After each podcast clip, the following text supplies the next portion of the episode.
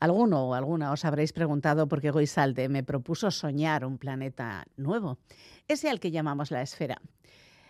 Supongo, porque yo tampoco lo tengo claro, ya que con Goisalde y el Hágase la Luz he viajado mucho y he visitado museos y galerías para contaros las obras que más me han impactado en la vida y los lugares que me han enseñado a mirar con atención que tiene que ver, decía que supongo que tiene que ver con la situación a la que se enfrenta nuestro planeta, este en el que todavía vivimos.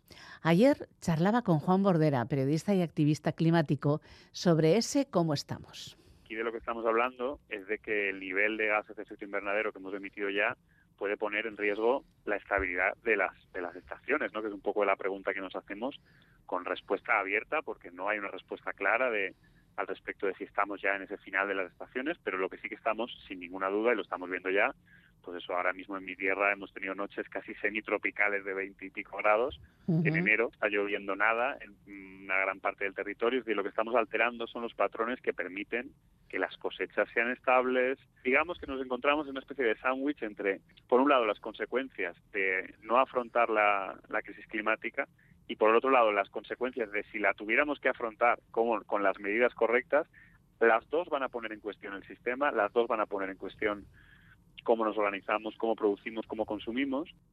Este, nuestro planeta actual, estaba bastante bien diseñado, aunque los humanos parece que hemos querido ser como ese cliente de arquitecto que le suma minaretes, silosías, columnas y esculturas por doquier a una casa inspirada en Le Corbusier.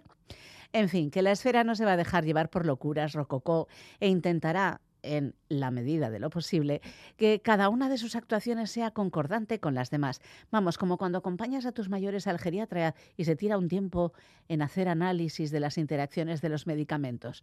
Pues en esas estamos en la esfera, intentando que cada esquina, rincón o vía de comunicación que diseñemos sea un espacio armonioso que confluya de manera orgánica con todos los demás.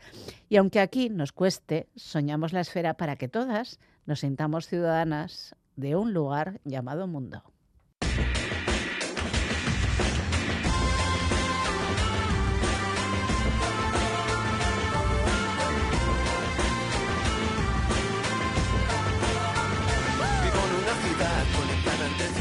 donde la gente de diferentes lugares traman historias que acaban transformándose en planes tan fuertes como las verdades. Hablo de bares, hablo de jardines, hablo de puentes que unen a la gente corriente y los transforma en algo más que una realidad para convertirlos en eternidad. Ciudadanos de un lugar llamado mundo momento porque así lo siento. Ciudadanos de un lugar llamado mundo.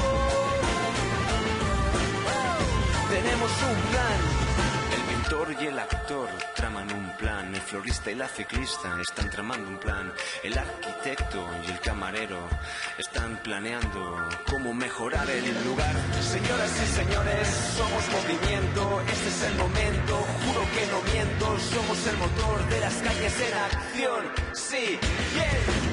Sol se pone entre los balcones y las nubes se esconden en la oscuridad se llena de luces de colores ante otra noche que promete ser especial. Crece la ilusión y la conexión que prende la chispa de la voluntad. Sí, una vez más, sí, una vez más, ciudadanos de un lugar llamado mundo.